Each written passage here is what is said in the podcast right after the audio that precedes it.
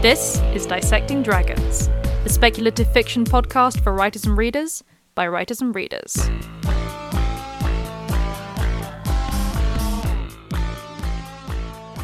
Hello, and welcome to Dissecting Dragons. I'm Madeline Vaughan. And I'm Jules Ironside. This week, cottagecore and interdimensional cafes. Cozy speculative fiction. Ah, just the word cottage feels strangely cozy, doesn't it? Yeah. Um, anyway, this is a lighter topic this week, um, and one which has a tiny bit of crossover with our Regency fantasy episode. So if you've listened to that, there might be a few little themes in common, but it is slightly different. Yeah. Um, the other thing is, I would say, please don't be deceived by the title because it's not a deep dive into Cottage cottagecore. I think that actually deserves its own episode at some point. I totally agree. I totally agree. Uh, now, lots of subgenres have arisen in the last 10 years. Um, one which has caught Jules lately um, is cozy fantasy and science fiction. And to be honest, um, it's caught her, but I've always been a massive, massive fan of. of uh, I think Madeline may have even come to it before I did because of the the, the fan fiction angle and the, the whole coffee shop AU. And I feel like, um, sorry, I've derailed us slightly there, but yeah, basically the the coffee shop AU type aesthetic and feel has sort of bled into mainstream yeah, I think so as well. And um, I think that there's also um, f- in anime there has been there's for a long time been slice of life stuff, but slice of life fantasy in particular um, has become very popular, and of course Yeah, it's then also become a very popular book genre as well. Um, and I should say that I say it's anime, but a, a lot of it started as light novels in Japan as well. And I think that as they became popular as well, we're starting to see a lot more of it bleeding into Western novels too. Um, now, we all have our comfort reads and films for when we need them, um, but uh, a cozy fantasy is a subgenre with a few very specific tropes, which we are going to get into. Let us just say that, as with fantasy, you might like epic fantasy, you might like high fantasy, you might like grimdark. Um, with cozy fantasy, your mileage may vary in the same way. Um, So, just as people like different levels of, of gore and gritty descriptions, people might well find they like different levels of, of sweetness and coziness in their fantasy Yeah. as well. So, uh, all right, let's begin. What actually is cozy speculative fiction? Yeah. Um, well, these are generally my observations because I don't think it's a fully defined genre yet. It's still evolving, No. which is great. Yeah. Um, but I find that cozy speculative fiction is science fiction, fantasy, or paranormal mystery, or Mhm. even occasionally horror, which tends to be very character driven to start with. Yeah. Now, there is conflict, but it tends to mostly be internal. Um, and the external conflict is generally not particularly gory or disturbing, um, or or really kind of takes a back seat in comparison. Yeah. Yeah, definitely. So um, um, we will obviously get into that a bit more later. But while the while cozy fantasy might or cozy science fiction even might deal with difficult topics, they might be mentioned or even explored. It's generally done in such a way as to not provoke stress or remove you from your comfort zone. So where you've got things like horror, which are very confronting, or where you've got sort of graphic crime, which again is very confronting with things like murder and, and rape, etc., or even fantasy, again, where you can go more towards Yeah. the grim, dark end of the spectrum. And again, it really gets in your face with it. Um, cozy fantasy and science fiction do the complete opposite. So there might be a dead body, but Yeah, nobody's going to make you look at it Um, too closely. again i think one of the things with cozy fantasy is that it it kind of actually looks at the the hugeness of everyday trauma so rather than having oh god i've just had to kill my best friend because he was trying to murder the king um sort of trauma which we might get in in sort of regular fantasy uh, it might instead be um, more along the lines of, um, oh God, I think I, you know, just don't, I can't communicate properly with the people I love, and I feel like they're pulling away from me, kind of thing. Yeah, I mean, uh, if you want an example of what could be a cozy fantasy, if you imagine the entire, like pre the entire Harry Potter series, and what you're doing is you're following Molly Weasley up until the point where Harry Potter comes into their lives, that would be cozy fantasy. it would be very cottagecore cozy fantasy as well. Yes. So there'd be conflicts and things, but mostly it would be kind of like, are Fred and George going to get kicked out of school?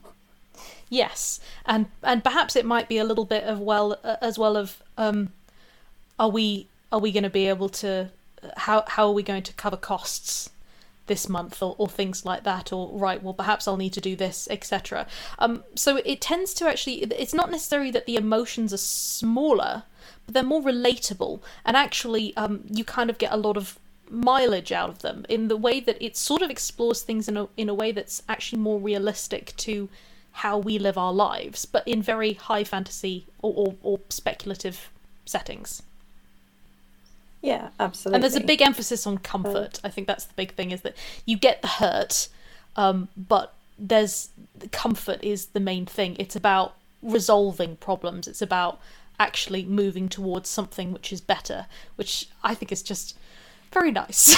it's cathartic. Yeah, I mean, another thing I've noticed with any cozy fantasy I've read, even when they're in a series, each book leaves you with Yeah. some sense of resolution.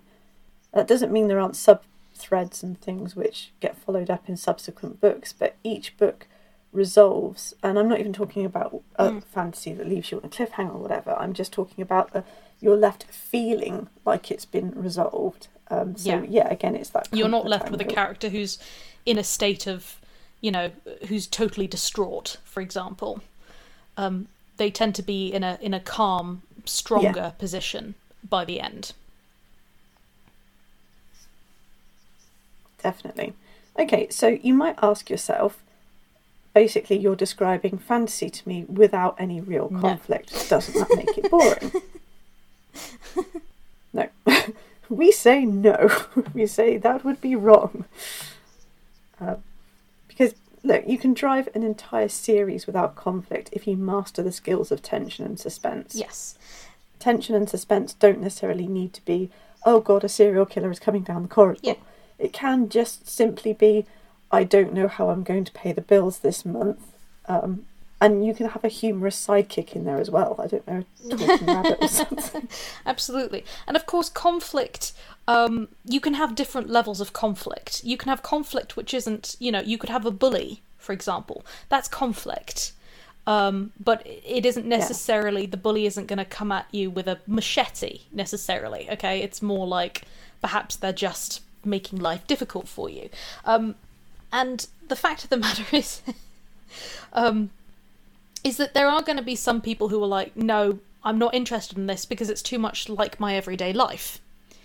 Um, I want something which is epic. I want something which is bigger, and that's fair enough. Like we've said, different mileage for different people. And within this subgenre, there's going to be some where it's very much there actually isn't any conflict at all, um, but there is a little bit of tension and suspense in certain cases, a little bit of misunderstanding. Um, to be honest, if it gets too comfy, I get bored with it. I, I don't mind dipping into it, but I get bored with it. Um, and then Yeah. you might have it sort of on the other end where it's just just within that genre, where actually there is quite that you do have conflict, and sometimes you do have some pretty serious conflict. But it tends to be, as Jules mentioned before, a lot of internal conflict. Um, for example, you might have a character who is dealing with depression um, and has lots of sort of difficulties actually associating with people, but ultimately it's a story about how they're getting better, how they're making friends, how they're finding peace with themselves, um, and actually kind of, uh, and also peace with. And that tends to also be represented with them finding peace with whatever magical world they're also in, whether they're whether that's the everyday world or they've been transported or etc. Yeah, definitely. Basically, because cozy fantasy tends to be very character driven, um, it gives the reader an empathetic connection with the main character. So, if you can create that connection, then you're in the main character's head and you're definitely not bored because their conflicts, their internal issues become yours for a short while. Yeah, it's kind of like they they, they become friends. It's like being part of a group of friends. yeah, yeah, definitely. But, but mileage um, does vary, obviously. Yeah, definitely. Um, so my my other comment here is look, sometimes you want an intense five course meal but dear God, sometimes you just want a bowl of stew in your PJs followed by apple crumble. and this is why the sort of coffee shop AU thing is, so popular because sometimes what you want to see are characters like the people you know and love, but you just don't want to necessarily yeah. see them suffering. or, you know, yeah. mild it, This is going to sound totally ridiculous, um, but there is a uh, so it's not speculative fiction by any means. Um, but there's a show called The Repair Shop um, on BBC, which I've I've actually mentioned okay. before. I actually wrecked it because I just find it really really easy to watch. And in the repair shop, what happens is people bring beloved objects which are in a state of disrepair, um, and the the people, the experts in the shop, repair it. And the stories they come up with incredibly emotional. Like, um, you know, someone comes in and says, "This was made. This was a clock that was made by my." By my father. He died recently. He never got to see it working properly, um, or it, it, it was destroyed. I mean, they've had cases where you know something's been been destroyed because it was in the war, or, or something has sort of fallen apart or been broken, and the family are distraught. It's like a connection with usually someone who's died, um, or someone in the past, and and then it, it gets repaired, and you get to watch being repaired, and that is its ultimate I mean, I know it's not speculative fiction, but honestly, there is a kind of magic to it. Um, and it's that vibe exactly, which is we have brought something sad and something meaningful. It's got a sad story attached to it, but by the end, it's been fixed, and you get to see everyone being like, "Oh God, that's wonderful," and crying, and they feel reconnected, and that's that's the vibe. That's it's the exact same vibe. And sometimes, you know, we'll have had a, a long day, and we could be like, we could watch yeah. this movie or we could just watch an episode of The Repair Shop. It's got a very repetitive structure. We kind of know exactly the, the formula that's going to be going on. The unique elements will be each of the individual objects and how they tackle them.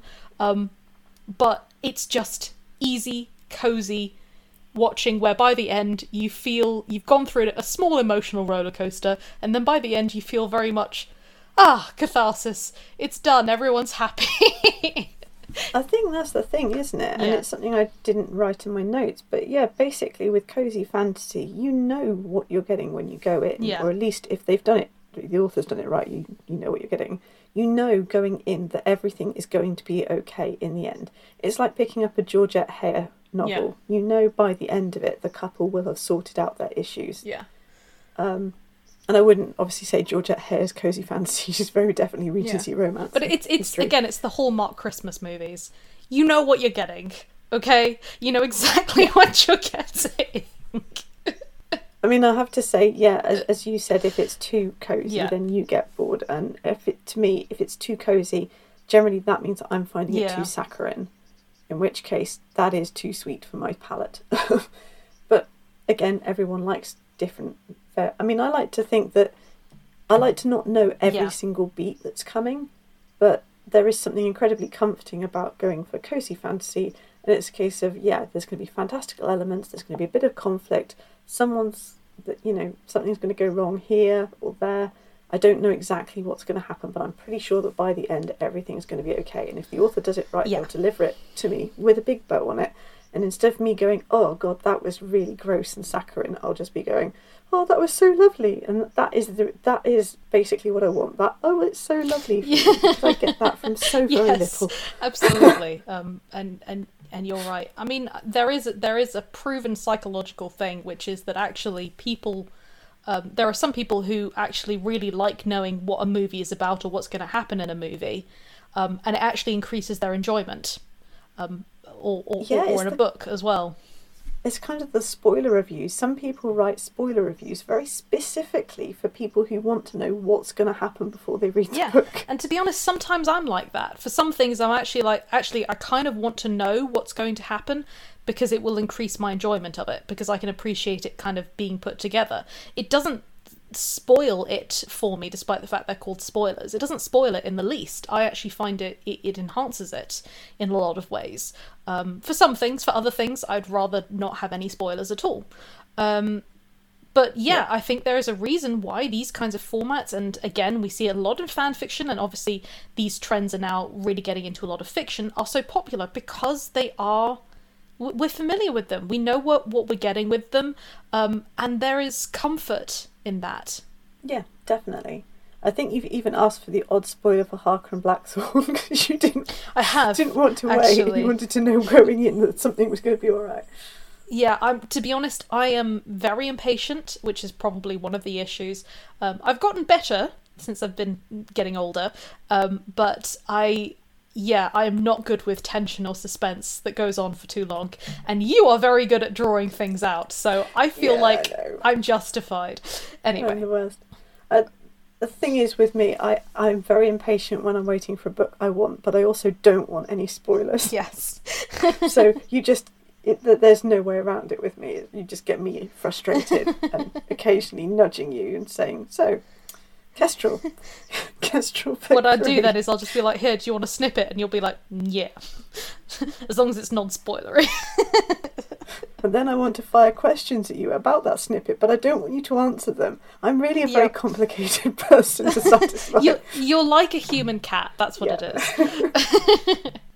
so, some of the main tropes uh, that we get um, in this genre.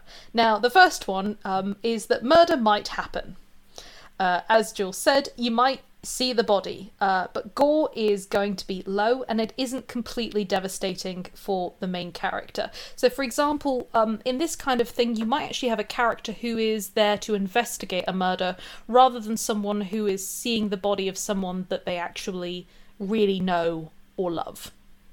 Yeah. Or, you know, it can be someone who was kind of like an acquaintance or a friend or something Yeah. like that, but they weren't ever, they hadn't reached the stage of being really, really close. It's, it's quite noticeable in sort of the cozy paranormal mystery Mm. type thing. Someone generally will die because that's n- nearly always what Yeah. sparks off the mystery. Um, but it will be kind of, oh, that's that's Mrs. Rabinovich from downstairs. Uh, I knew her to say hello to. We were just starting Yeah. to become more friendly and you go down because you're returning her casserole dish and oh Yeah. god she's dead on the floor kind of thing and it's horrible and it's a shock but at the same time it's not like No, and to be honest, or anything. more often than not, if they're if dead bodies do appear in the stories, um, it's usually more as a kind of a tragic backstory. So unless it's a, a cozy murder mystery, um, it's much more. I lost my parents, or I've recently buried my grandfather, or you know something like that. Um, and again, it's very low key for a lot of it. It's very human kind of emotions. It's not high dramatics. Um, it's quiet and um, sometimes loud. Um, uh, you know, grieving, but it's meant to kind of feel very realistic in a lot of ways. Yeah. Yeah definitely okay the setting is often craft or home related so Yeah. a tavern a coffee shop a bakery a knitting group there's this great book called um, it's a knitting circle uh, that is actually run by a vampire librarian for example um, it's a small town where supernaturals are out living peacefully mostly alongside humans and or you Yeah. know it's a town that happens to have more than the usual number of witches so you know going Yeah, in with this setting that you're Um, going to be able to relax and- a lot I- I think, to be honest, um, the reason that this is very popular is that there are a lot of, particularly fantasy people who love speculative fiction, who are also very into kind of crafts. Um, you know, they like. They might be musicians. They might like Yeah. drawing. Um, and again, I should make make a point that being into crafts, enjoying crafts, doesn't necessarily mean you are, you know, a professional. That's not it at all. There are some people who just enjoy drawing, and that's good.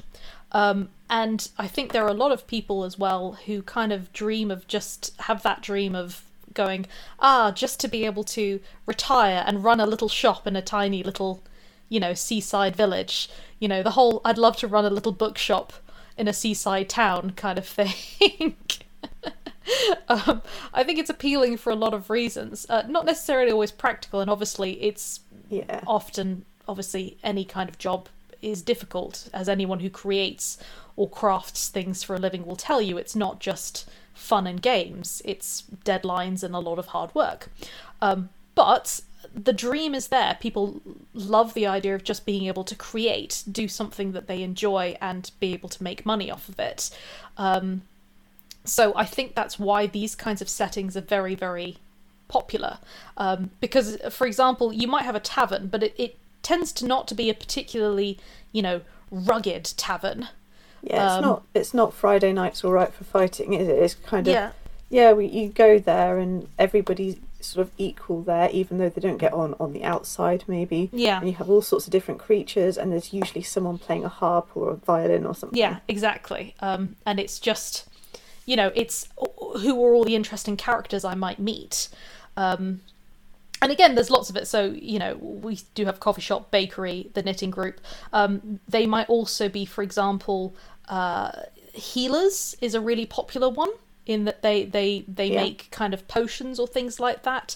Sometimes they uh, collect items um, or they might even be I, I saw one and i can't remember the name of it but it was about a, a young a young witch essentially who's immortal. And she just moved into this little house on the edge of, of town. And she's surrounded by little slimes which are very low level monsters. And she's just been sort of going out there and she's just kind of been killing the slimes as they as they go. But she's been at it for 600 years um, which means that actually she's she's maxed out her levels. She's incredibly powerful at this point Yeah. um, despite the fact that she's never all she was doing is basically living her best simple little life which was that she you know she was making her own bread she was kind of going into town and, and next thing you know basically the entire village have basically said you are the protective mage you know the the witch who basically protects our entire uh, town because you've maxed out your levels She's like, come again. Okay, you need to remember what that's called because I want to read that. so I think it's an anime. I, I I think it is actually based on a light novel though, so I'll have to I'll have to find it out. But it is it's very very sweet. It's simple watching and it's totally within this genre. yeah.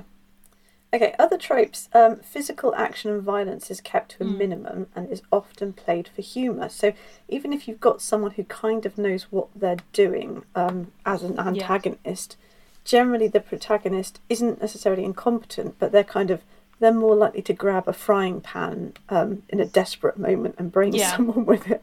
Or This is not yeah, Buffy the uh, Vampire or Slayer you know if there stuff. is you know conflict. Sometimes conflict does happen. It tends to be over very quickly.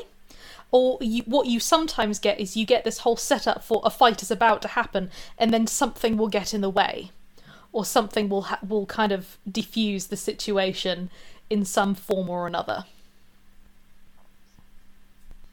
Yeah, absolutely. And again, you can kind of you can kind of play it for laughs. I've seen I wouldn't necessarily describe Jodi Taylor's books as um, sort of cozy, although sometimes they have a cozy feel. Um, but there'll be a moment when Max, who in the Chronicles of St. Mary, the time travelling historians, um, goes, Oh, you know, bloody bollocking hell, I've got to do something about it. And she's like, I'm not a fighter at all. Um, and it, it is kind of the, the grabbing a frying pan type thing, or the grabbing the back of somebody's cassock and yanking on them. And it kind of works out for her, but also not at the same time. And she's keeping up this wry commentary of what's going on at the same time, as in, I was absolutely bloody brilliant, apart from the fact that I knocked It, us both down it makes me think also another example is The Apprentice Witch by James So- Nicol, the first book. Um, obviously, Arianwen um, Yeah. is. I did get that name right, didn't I?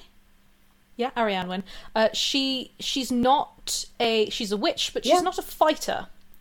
Um, the there's like one thing you know. Um, she she kind of has to fight the. I've just forgotten. Are they called snotlings or something like that?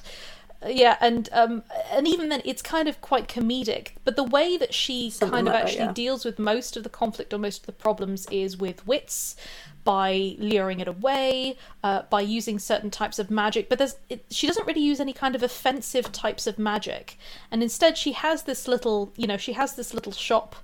Um, and well, I say it's a little shop, it's her little office, um, and it describes the fact that obviously she makes these charms and things like that that people need and stuff um, which I just I loved the way that that was described. And there's this whole bit I remember vividly where it just talks about her, you know, getting up and and she kind of makes herself some tea and has a little cake, and I'm just there like, just sounds great. She's in this little Yeah, village. it's like the- She's got her own little kitchen. It sounds fantastic. Quieter bits of the Studio Ghibli films, isn't it? Yeah, exactly. I mean, and things like uh, My Neighbor Totoro.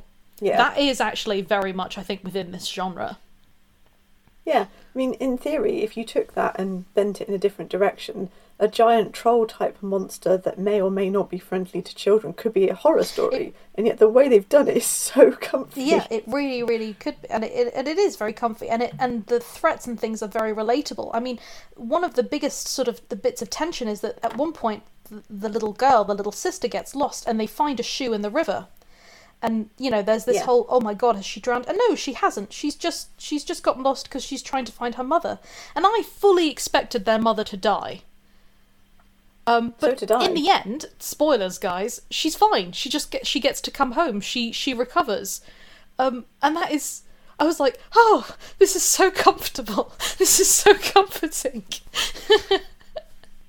Yeah, that film's like getting to go back to a time when you were a bit confused and frightened as a child and finding yeah, out that absolutely. everything's all right. Um, I I do remember my I got my brother to start watching some uh, sort of anime movies and things like that relatively recently, and he watched My Neighbor Totoro relatively recently as well. Um, and yeah, he was saying it, it was it defied all the kind of particular tropes that you tend to get in fantasy um, in that there was this tension, there was, but there wasn't really conflict, but there was tension throughout. And you could turn around and say, well, this is a bit boring. It's just the tale of two two sisters who kind of happen to meet this strange creature in the garden, and they're actually just trying to deal with the fact they've moved somewhere and their mother's not very well. Um, there's no actual, you know, there's no outward plot, as it were, but there is a huge internal one, and I think that that is very much at the at the heart of this genre. Yeah, absolutely. Um, okay, so topics like rape and torture are never dealt with on page or in detail. So you might have mention of them. So um, a good example for me is the uh, Tiffany Aching books by Terry Pratchett, which are part of his Discworld series, but they're very much more sort. You know, she's a she's a young girl who wants to be grow up to be a witch, and she gets herself Yeah. into all sorts of scrapes on the way up. And it tends to be played much. You know, it's Terry Pratchett. Obviously, it's played for laughs, but much more for laughs. Less less dark satire, if you like. Yeah, But it doesn't shy away from some of the nastier things. Of course, it doesn't, because uh, witches in Tiffany's community, they go around helping, you know, old people who can't walk anymore, who've just been kind of abandoned by their children. They go around helping to deliver babies and things. So yeah, you're not blind to the day to day struggles of life, but at the same time, it's presented in a way that gives you this wholeness to life, yeah. if you see what I mean. Yeah, absolutely. Um, and again, it will depend on the level of kind of the genre that you're going into. Uh, there might be some which do go into more darker stuff, and there might be some which would wouldn't even touch it with a barge pole. Yeah, definitely. Okay. So the next is that the romance elements tend to be sweet, and because it's character driven, focuses on personality compa- compatibility with physical desire coming in second. Um, and I think probably this is one of the main reasons I really like this genre. Yeah, sometimes you just don't want the stress of Yeah, it's not it's not massive sexual attraction though. Uh, you know, you can have that as well. It's two people who kind of seem to be getting on, um, and I, th- I don't know whether it's because I'm very demi and I sit right in the middle and I just don't find Yeah. people attractive until I find something interesting about them. Why I'm gravitating towards that sort of romance. No, I'm exactly the same. Um, maybe. And I don't know. yeah, I think that largely that does kind of play into it. I think for me is that it's just it feels nice and actually the other thing is that I feel in a lot of ways I'm more invested in their relationship because I'm invested in them as characters and the dynamic Yeah. they have together as characters is very important. Um, it's not just about the fact that they, um, you know, they kind of have sort of a sexual thing. Now, I'm talking about a lot of anime, um, and I feel like a a weeb.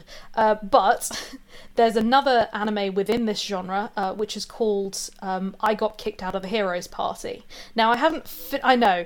Um, uh, I got kicked out of the Heroes Party and went and started a. a, a a potion shop in the boonies or something like that. They they have really specific titles. Now I haven't watched the whole thing, and they do have a little bit of drama, but it is at its core, particularly the first few episodes, massively uh, just this genre. It's very comfy, um, and it literally is just basically this guy who was um, his sister is the hero of the world. You know, it's it feels very D and D. His sister is is like this massive hero, um, and he kind of gets pushed out of of the party. Um, you know, he was a, a person of high rank. He um, he's a, great uh, warrior and things like that. Um, but he he can't really progress anymore. He can't level up anymore. He's maxed out, um, and so he's just kind of not really kind of got anything more to offer, as it were. So he goes okay, and so he just kind of retires. And he basically starts a little potion shop because he's good at making um, health potions. Um, and this girl who he kind of who this princess basically who was actually really really liked him basically comes to find him and they move in together. Um, and the thing is that they have this really slow sort of relationship but at the same time it's a very quick relationship because you realize they've been in love with each other for a long time. Um, and they kind of slowly get together and it's really cute. It's it's weirdly adorable. Um you know uh, in that they kind of get engaged without even saying that they're engaged. And then Aw. you know th- there's this whole thing like she she's just saying right i'm going to move in with you.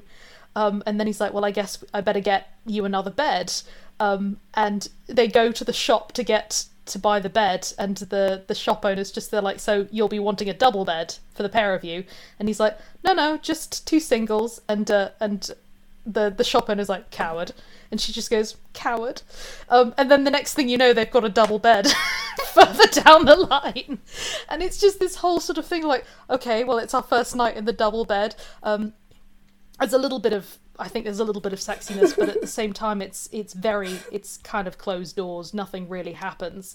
Um, it's not for children, that's for certain. Um, and I haven't finished watching it, but I do remember those aspects and just thinking, this is cute. I like their relationship. I feel their relationship is is realistic, and no matter what's happening in terms of the drama, uh, because there's all sorts of other things happening in this magical world, um, their relationship is just kind of a bit of a, a bit of a constant. They're just sort of having a nice time.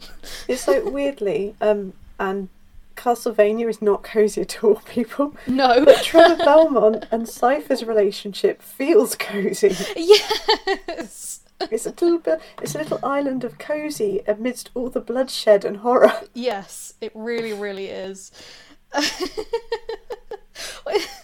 Again, and, and I do think that it's one of those elements that is ultimately actually what makes very, very dark fiction work.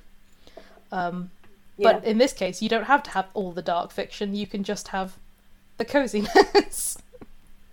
Definitely. Um, okay, so there's often a light and occasionally humorous tone Yeah. to the narrative,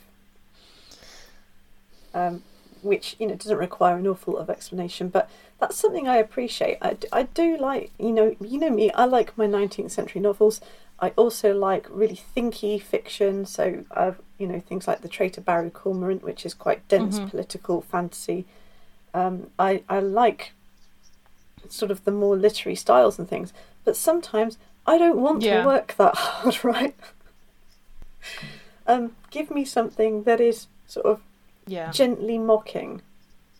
in the way that Jane Austen is gently mocking, but also poking fun at itself, and yet is more modern in how it approaches things. So it's urban fantasy without necessarily the drama that always comes with urban fantasy, I guess. Yeah. Um, and because urban fantasy does tend to have some quite dark elements to it usually. Yeah. Um, and sometimes I just kind of want sort of cozy urban fantasy, as it were. yeah.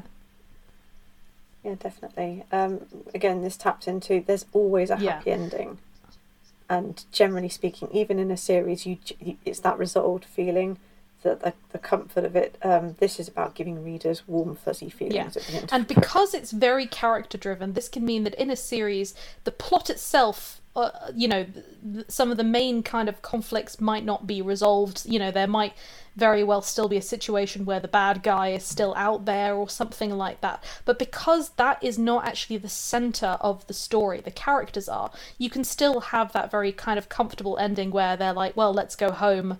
Um, and let's make fresh bread or something like that. Yeah. Yeah, absolutely. Um, again, this Mhm. is a this is a mi- your mileage may vary thing because uh, you know th- it depends. Um, but generally, these stories are rarely trite or sentimental because I think the problem with things that are trite and sentimental is that they Yeah. come across as inauthentic in a lot of ways. And cozy fantasy kind of thrives off its authenticity. It's kind of like here is the kitchen. It's not exactly modern chrome or whatever. It's a scrubbed pine table, Yeah, but generations absolutely. of people have made food of Yeah. it. It's that kind of feel. Um, and you know, generally the main character has personal issues to overcome. Um, it's not a case of, yeah. Again, it's the authenticity thing. I think Yeah. is the closest I can explain. And it. again, it's it's worth noting that this is not a right everything goes for them straight away kind of story, or that they don't have to Yeah. struggle against certain things. It's that they ultimately the, the struggle kind of pays off. They are they kind of work together. They actually have fun. They find fulfillment. They face problems. Um, you know, and even at times where perhaps they're they're not very wealthy or, or you know things haven't gone entirely well, they look back and they've they've gotten something out of it. They feel like they've succeeded in some way. Yeah. Yeah, definitely. Okay, other tropes you might find in it. There's one that is an absolute classic so far in my somewhat limited reading of cozy fantasy is the new start. So, for example, a mercenary decides they don't want to live by selling their sword Yes. anymore, so they go and start a coffee shop in a different Yeah. part of the Now fantasy this really ties in a lot with um, uh, isekai or portal fantasy, um, which again very popular in the West, where it's literally a new start, and there are so many of these kind of these books, these novels, these animes, uh, which basically start with the main character dying. Um, for example, uh, one of the ones Yeah. that I mentioned earlier um, about the the witch who's kind of maxed out. Uh, what happens is that she she basically died in her office job. She spent her t- whole time working, and when she kind of went to get reincarnated, um, the the goddess who saw her said, "What do you want?" You know, and she said, "Well, I've just spent." I spent my life working and, and have nothing to show for it. You know, I want a life now where I'm easy, where everything, where things are easy, and I'm not, you know, toiling in the same way that I did before, uh, where I can actually just, you know, enjoy myself. And the the goddess said, "Okay, sure thing," um, and that's what she got, and that's why she ends up just in this idyllic little house where she's just kind of pottering about, and the only work she does is obviously to kind of keep herself by um, you know, and it's a massive, massive thing in that people just say, uh, yeah, it's a fresh start in the form of, yes, actually, nothing in my life has really been working so far, so I've got to die. But when I, but after I've died, um, I can actually have a fresh start as an entirely new person in an entirely new world, which I feel is a bit extreme, um, but it's very popular.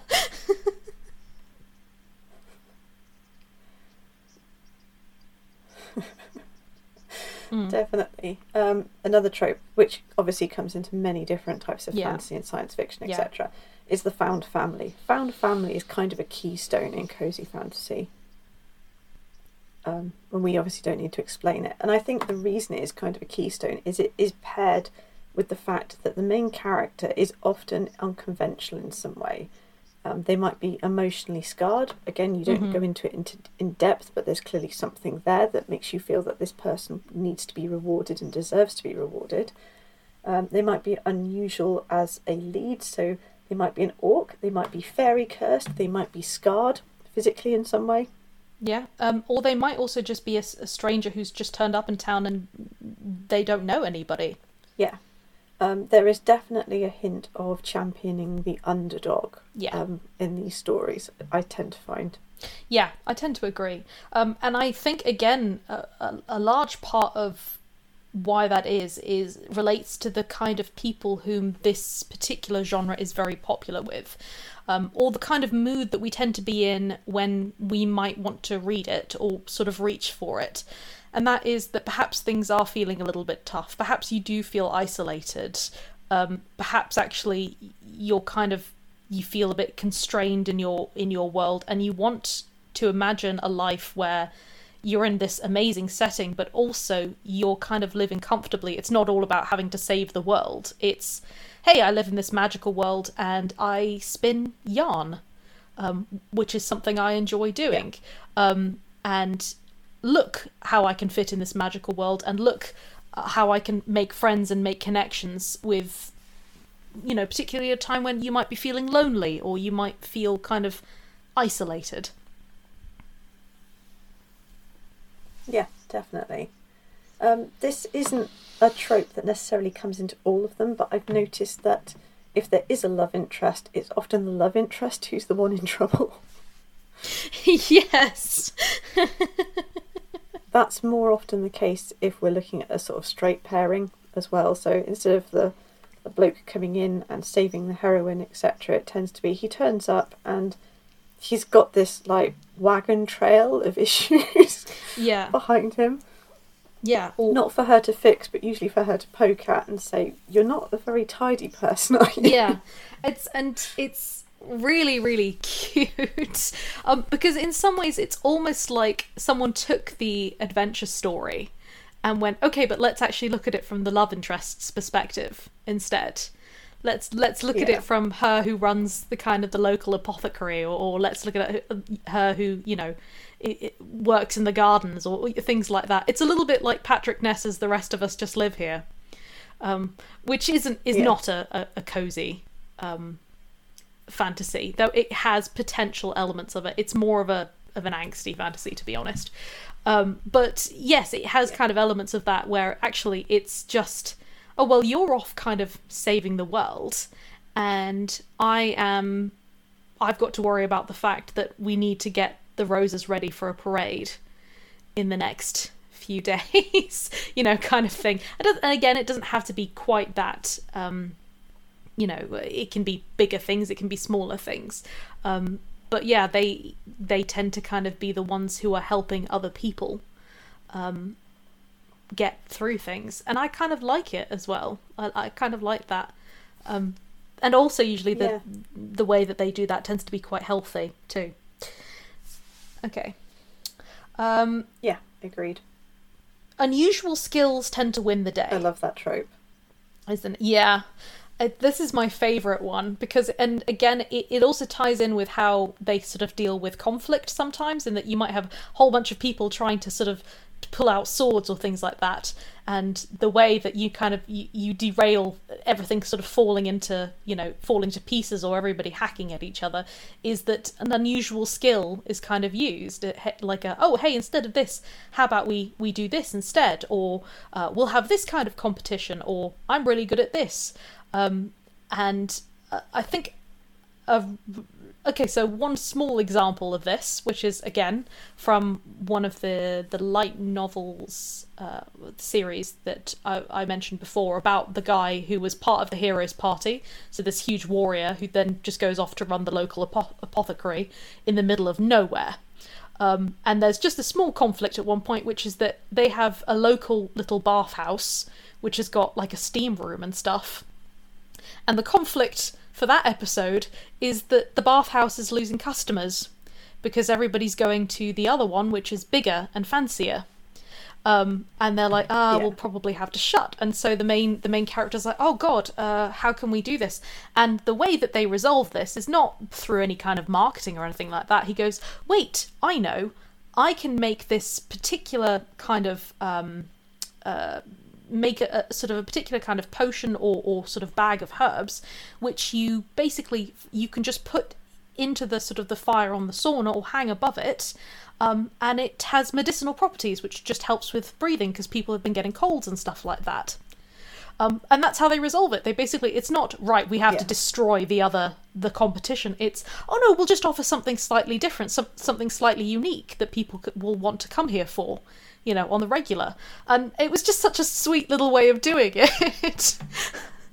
Yeah, I have to say, bonus points if you have an unusual skill winning the day, and it's a skill that up until that point people haven't necessarily rated very highly. Like uh, maybe you're a confectioner and you make gorgeous chocolates, but it's like, yeah, that's great, but the the nearing city state is marching on us, and they, you know, they intend to raze our city to the ground, kind of thing. yeah, And uh, you you actually manage to make the, these gorgeous chocolates no one can resist, and they're uh, full of sleeping potions. yeah, like that. absolutely. Um, that that's the other thing. Big scale war and politics are, tend to be fringe issues at Yeah. best. very very much so you might kind of again they might have some rumbles in the background but for the most part the the biggest center is on obviously the characters um, just sort of getting by Another thing I like about these cozy fantasies, there turned out to be quite a lot Mhm. of tropes in the end that I noticed, but everybody has the opportunity to be good. Now, it doesn't, well, you know, to turn into a good person. It doesn't necessarily mean everybody Yeah. does, but it just means that there is the opportunity that people have the choices to actually be good. So there's that, I suppose, that equality. Even, um, even when you've got someone, a new person turning up, and they're going to open a coffee shop or something, Mm. and the local bully turns up, instead of it being conflict for conflict and one person clearly Mm. overcoming them, usually physically, um, you kind of get Yeah. rid of an enemy by Well, I mean, them into a friend. so I've got two good examples of this. Um, the first is there is a series. Uh, it was on Netflix called The Good Witch, which is one hundred percent this kind of genre. It's episodic. The main character is kind of a witch, but it's very much in the very light-hearted sort of magic realism kind of way.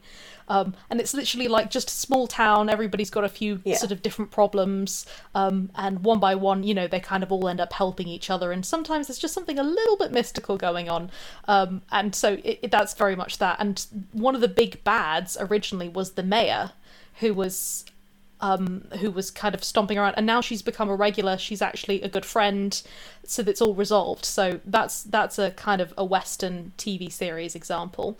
Um, very easy watching if you. If I watched a bunch of it when I was sick, and I just couldn't hold on. I couldn't retain any information. I just put it on, uh, and I was like, whatever. It's it's very.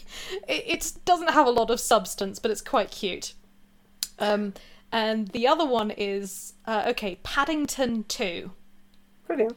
Um, okay, Paddington Two. There is a scene. Paddington goes to I jail. I was not expecting to say that, but okay.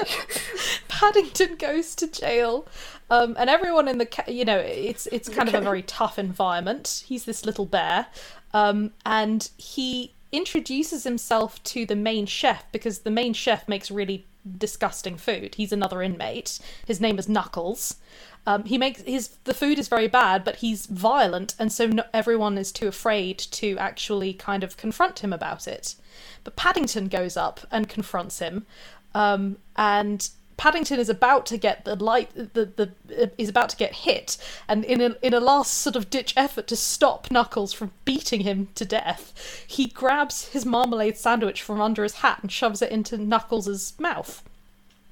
And Knuckles is so shocked and eats it and is like, "Oh my god, this is the best thing I've ever eaten." And he and he says the way the word marmalade like he's never heard of it. He's like, "What is this?" He's like, "Oh, it's marmalade." And he goes, "Marmalade," um, and you know he suddenly goes, "All right, this bear is under my protection." no one touches this bear, but in exchange, you are going to show me how to make this marmalade.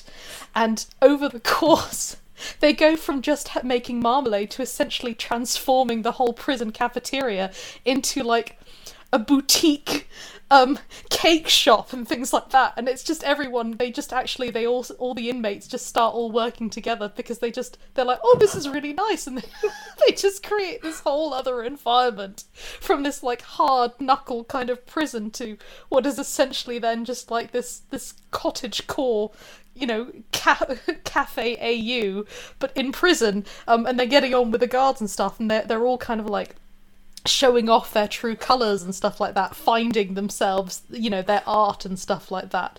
Um, so that is very much within that genre. hmm That's brilliant. That reminds me of, um, you know, the film Free Guy, um, where it, it's obviously basically inside yeah. a video game that's supposed to be like yeah. um uh, oh god what's the name of the i can't remember it, it's one of those sort of go in do what you want knock over banks type video games yeah. and um it, it's towards the end when he's up against his, his basically him from the future game that's going to wipe out this one and the only thing he can do in the end is take off the glasses that allow him to see like um, a player and shove the glasses on him. And yeah. it's that amazing metaphor for making someone else see your perspective. Yeah. yeah. It's actually a really sweet film as well. And I think to be honest, the one of the things I really loved about that movie is that the main core thing is that there is this kind of romance. Um, but yeah. the point is that they make is actually this we can't actually have this romance because you know I'm you're you're part of a different reality. Yeah, I'm an algorithm, and you're a yeah, human being. exactly. It's, it's, not, going to work long term. Um, and instead, he has he, he's just he's sad, but then he gets his friend back, and it's just it's just the two of them yeah. like being best mates. And I just thought their friendship is actually one of the sweetest parts of that whole movie. It's just yeah, yeah. Um, they just really they're two guys who actually really genuinely care about each other and I just thought that was really cool. Definitely. Okay, I just want to mention a sub-genre mm-hmm. of cozy fantasy. Gosh. Cozy fantasy has its own subgenres already. Uh, this is a very specific one, and I have to say that I know for a fact that a lot of women have come together and deliberately written in a specific way to a specific set of tropes, and it does mm-hmm. tend to be mostly women, although there are a couple of men who do now too, because they wanted to yeah. create the genre in Amazon's ranking terms. And this is the cozy paranormal women's mystery. And one of the markers of cozy paranormal women's mystery is that it has older characters. The characters tend to be late 30s to late 40s, but they can be in their 50s or 60s as well and it tends to be someone who gets the call to adventure much later on in their life. As in, they'll go through a, a messy divorce or something, their kids have grown up, and oh shit, I've woken up a vampire, or oh bugger, I, I've got magical powers, I nice. don't know how to control them. There's usually a murder mystery element as well. And they're so much fun because it's kind of a take back of this this mm. people say the word middle aged and they apply it to women and when they apply it to women, it's kind of an insult because the suggestion is you've gone through the menopause and you're therefore yeah. your value has depreciated greatly because you can no longer bear children, um, and you're not young anymore, so you're therefore not desirable anymore. And it takes all of that and turns it on its head and says, "What utter bollocks! You've now got your you can look after yourself. You've got a stable yeah. income. You've probably got your own house. You've raised children, so you're probably not scared of very much anymore. Um, you, you're you're free because you you maybe you're through the menopause. And actually, a lot yeah. of women have said actually having gone through the menopause, there's a lot of freedom in that. Finally, with their bodies, particularly if you're someone who, like me, suffers really excruciatingly painful periods. Yeah, yeah absolutely. Um, honestly, I love it. That's that's Yeah, amazing. um, I, I want to read more in it. And, you know, there can be a love story, but there doesn't have to be. It tends to be funny. Um, I'd actually really love to write something in this sort Mm. of vein um, and just make it make it super cozy as well. If I could keep to cozy, because I'm worried that my my macabre little nature would come forward and gore would creep in, even if I didn't mean it to. Yeah, I do. I do have to say that the cozy, I think, is probably going to be the hardest part rather than anything else. Um, but uh, yeah, I mean, again, this was uh, within that the Good Witch. One of the things that I did like about it is that the main character is uh, um, because it's based. There was a series of movies essentially where she was a little bit younger. Um, and in the movies she basically she came she was a stranger in town she arrived uh, she fell in love with uh, i think he was the local sheriff or something like that he had several children from a previous marriage um, and she basically he married her um, and that was that uh, um, and then they had their own child as well. So she's a stepmother, um, but also then a mother. And by the time the series comes along, all of her stepchildren are pretty much are, are all adults.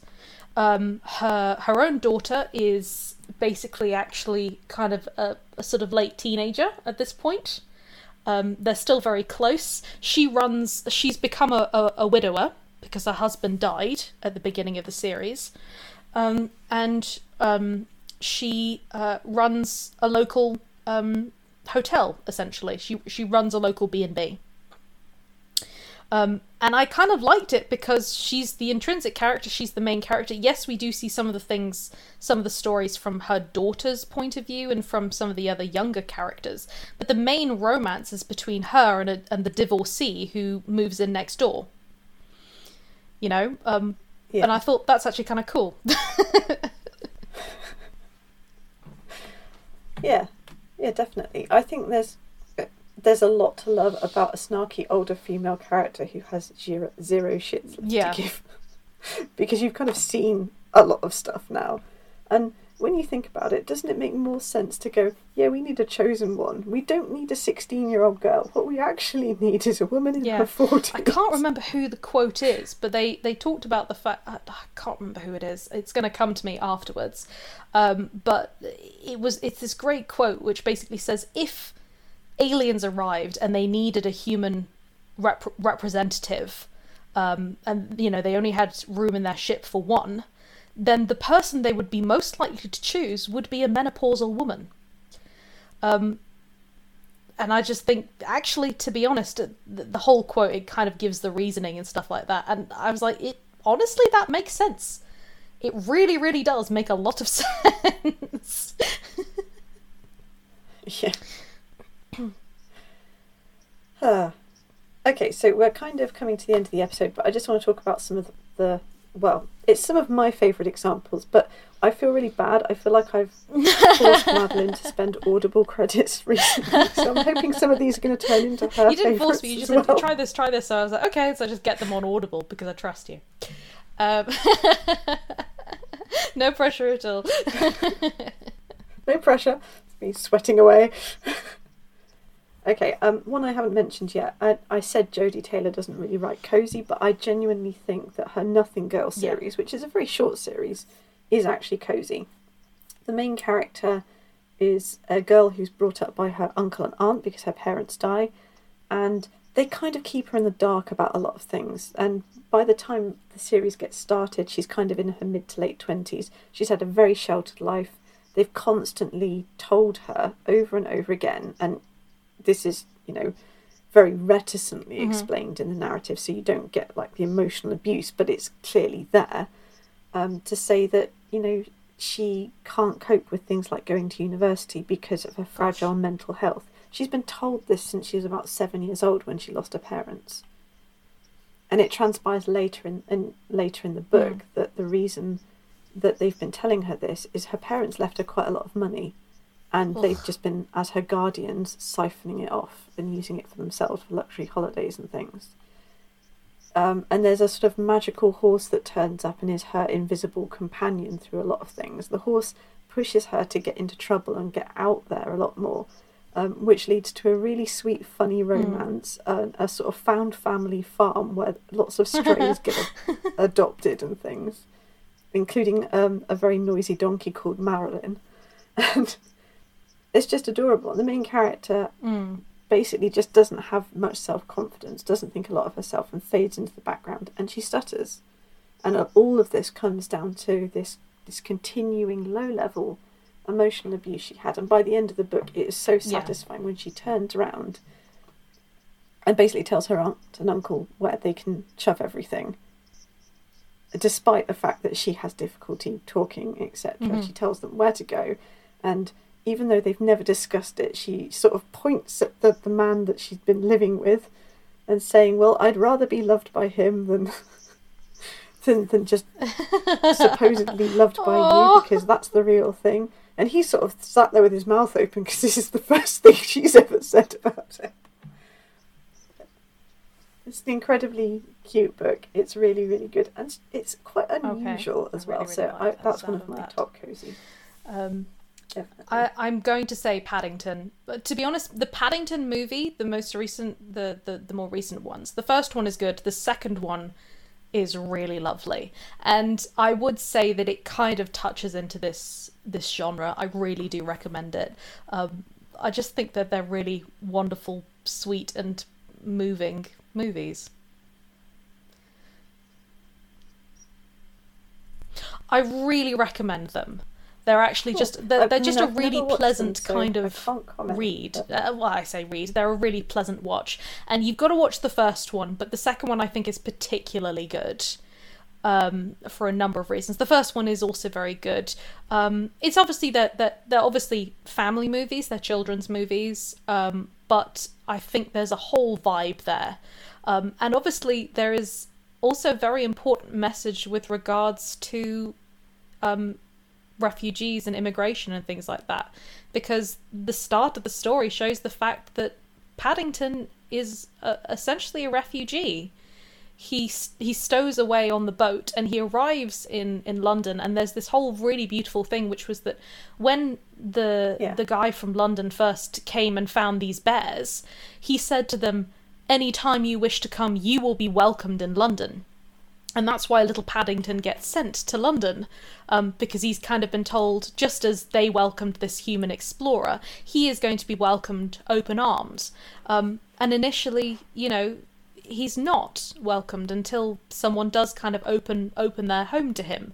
Um, and it's there's difficulties and things like that. And I just think, and also there's this whole kind of subplot in the first movie with regards to the museum, which I think is also rather important in terms of actually some of the context with regards to how uh, some museums currently hold possessions that um, of, of great significance to other cultures who have asked for them back and been denied.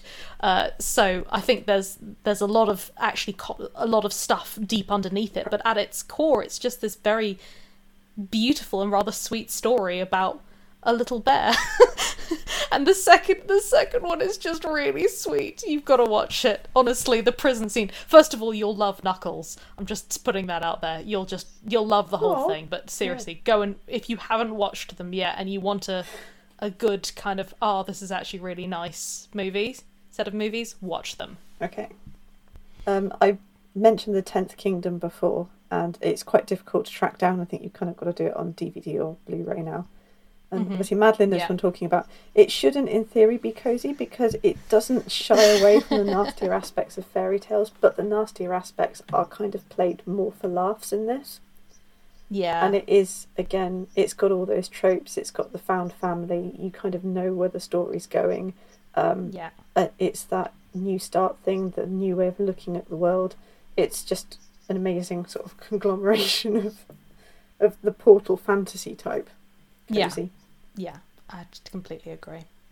Um, I've obviously raved about Legends and Lattes by Travis Baldree. That was one of the things I made Madeleine buy. yes. so I really hope she's going to love it as much as I do. And it's just super, super cute. Um, uh, as I mentioned, an orc mercenary doesn't want to be a mercenary anymore, so she moves to a different part of the kingdom and she opens a coffee shop. They've never encountered coffee before. Hilarity ensues. a succubus comes and becomes her business partner. There's a really sweet romance. Guys, just go and read it if you Oh, haven't read it already. sounds so cute. Um, I'll, I'll mention the last one, the next one Mm. at the end. Um, I also find the book Howl's Moving Castle Mm-hmm. very cosy. And there are aspects of the film which are cosy, but maybe not the No, entirety of the film. Uh, yeah. But when she's off shopping in the market and they're making breakfast, and Yeah, things, to be honest, any time in. Studio Ghibli where there's anything to do with food, with them making food, that's the vibe. It's it's cozy. it's cozy. Yeah. But the book is just it's if someone sat down and wrote the perfect fairy tale, that would be Mm. Howl's Moving Castle, I think. Except that it's not while it doesn't shy away from unpleasantness, it Yeah. delivers it to you in a cozy Yeah, cozy I'd manner. agree with that. Um, one of my new favourites I mentioned uh, during our Regency fantasy one, Yeah. and that is Half a Soul by Olivia Atwater. So I won't go into detail again and again. so I twisted Madeleine's arm up behind her back and said, "You must buy this."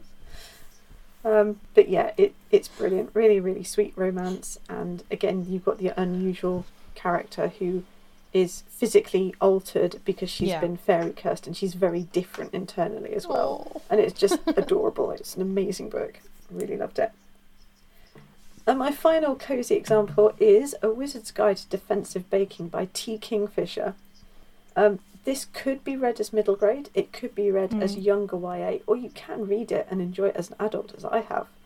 Um, it follows a young um, mage called Mona, who is actually a bread mage. She's a baking mage. She works in her aunt's bakery. And one morning she comes down and there's a dead body in the floor, Oh, which is not great. But again, we've got that sort of cozy paranormal mystery vibe right there. And it turns out that she has stumbled on the beginnings of a plot to overthrow the city kingdom ruled by the Duchess. And it's, I mean, think about all the ways you could use magic in bread to defend a city. I promise you, you will not have got there um, with this book. It's it's adorable, it's funny, it's really sweet, and there is that, that slight hint of whimsy in there as well. And it's two young characters a 14 year old mage baker and a 10 year old street boy called Spindle, who they kind of adopt each other because it was his sister who was murdered. Um, gosh. and it's just oh, and there's also a sentient sourdough starter called Bob. Important to Uh, mention that. Thank you very much for that. That changes everything. Uh, If that doesn't make you go, well, I must read that. Yep. I don't know what will. I've, I've already bought it. okay. Um. So, question before we go then: Would we write cozies? I would try. Yeah. I'm not convinced I would succeed because, again, I am a bit of a, a gore hound. Um, yeah. See, this is the problem, right? Because, um, as you are well aware, I like to write fan fiction of my friends' work. Um, I do this often. Uh, sometimes I I kind of write mixed ones uh, with my characters, their characters, etc. Uh, you know, crossovers, um, which Jules is very aware of this. These are written entirely for our own amusement um, and ov- obviously never going to see the light of day. Um, and what happened is that I've done a couple of times where I've started it and it's been a cozy. It's been a cozy fantasy or, or just a, a cozy contemporary. And then it quickly i quickly start inserting serious drama. But it, it i think it still kind of falls into the cozy because it's actually about yes they've had some of them have serious issues um, and some of them go through some serious stuff. But ultimately it's actually about them getting better and the found family and the support and you know making cakes or or, or going and volunteering or stuff like that. Um, and yeah i absolutely love writing that. And i think at some point i would love to write a series. I actually have a series in my head of cozy kind of uh, mysteries or like a, a, sort of cozy kind of stories, um, which at some point may see the light of day, um, but that remains to be seen. yeah, see, I've got a, I've got a series in my head as well. Um, I know who the main Yeah. characters are. I'd really, really love to write it. I think I'd have to do it under a pen name. Um, not because nobody must know, but just because I don't want to mix up my genres any more than I already have. Yeah, and I think that's that's entirely fair. Um, I think I probably would do the same as well. Um, but yeah, whether whether I ever actually end up writing it or not, considering I just the feel, backlog. I, just, I just feel like your cozy fantasy would be the only cozy fantasy with regular cannibalism. S- Stop! I would not be including that in. That's really comforting to hear. Draw the line, Jesus. I don't add cannibalism to all of my books. God. Well, you know, not by the time we see the edit. anyway. Shut up. but yeah, what I what something I might like to do at one point is actually maybe do a little anthology with some of the characters, with some of the like the side characters from some of my series, um, and just have little cozy stories with them.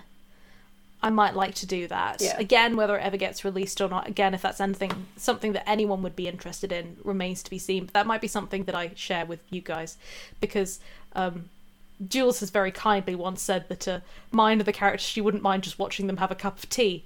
Um, Yeah, Yeah. I'd, you know, uh, so that, yes, so. um, I think maybe, um, but it's not on the on the cards right now, as it were. Yeah. Well, yeah. on that note, uh, it's time for us to finish up. Uh, what about you guys? Have you read, watched, listened to any uh, cozy um, fantasies recently or, or cozy kind of speculative fiction? Do you think we've missed out any? Have you read or watched any of the ones that we've mentioned? Um, do you agree with us? Do you disagree with us? Remember, you can get in touch with us via our Facebook, our Tumblr, or our Twitter, both individually or through the Dissecting Dragons pages. Now, we do have a recommendation for today, um, but I believe it's one that you've already talked a little bit about, Jules. Yeah. So if you didn't get the message before, I think you should all go and either, you know, you should go and buy the Wizard's Guide to Defensive Baking, basically, um, because it's a really sweet, funny, and warm little fantasy book that um, is loads and loads of fun, and I highly recommend it. Yeah. And on that note, guys, we'll say thanks very much for listening, and we'll catch you guys next week. Yeah. Thanks and goodbye. Bye! You've been listening to Dissecting Dragons, the speculative fiction podcast. You can follow our podcast at podbean.com or from iTunes. For more information, visit our Facebook page at www.facebook.com forward slash dissecting readers or check out our author websites at jaironside.com and madeleinevaughan.com. Please note, no dragons were harmed during the making of this podcast.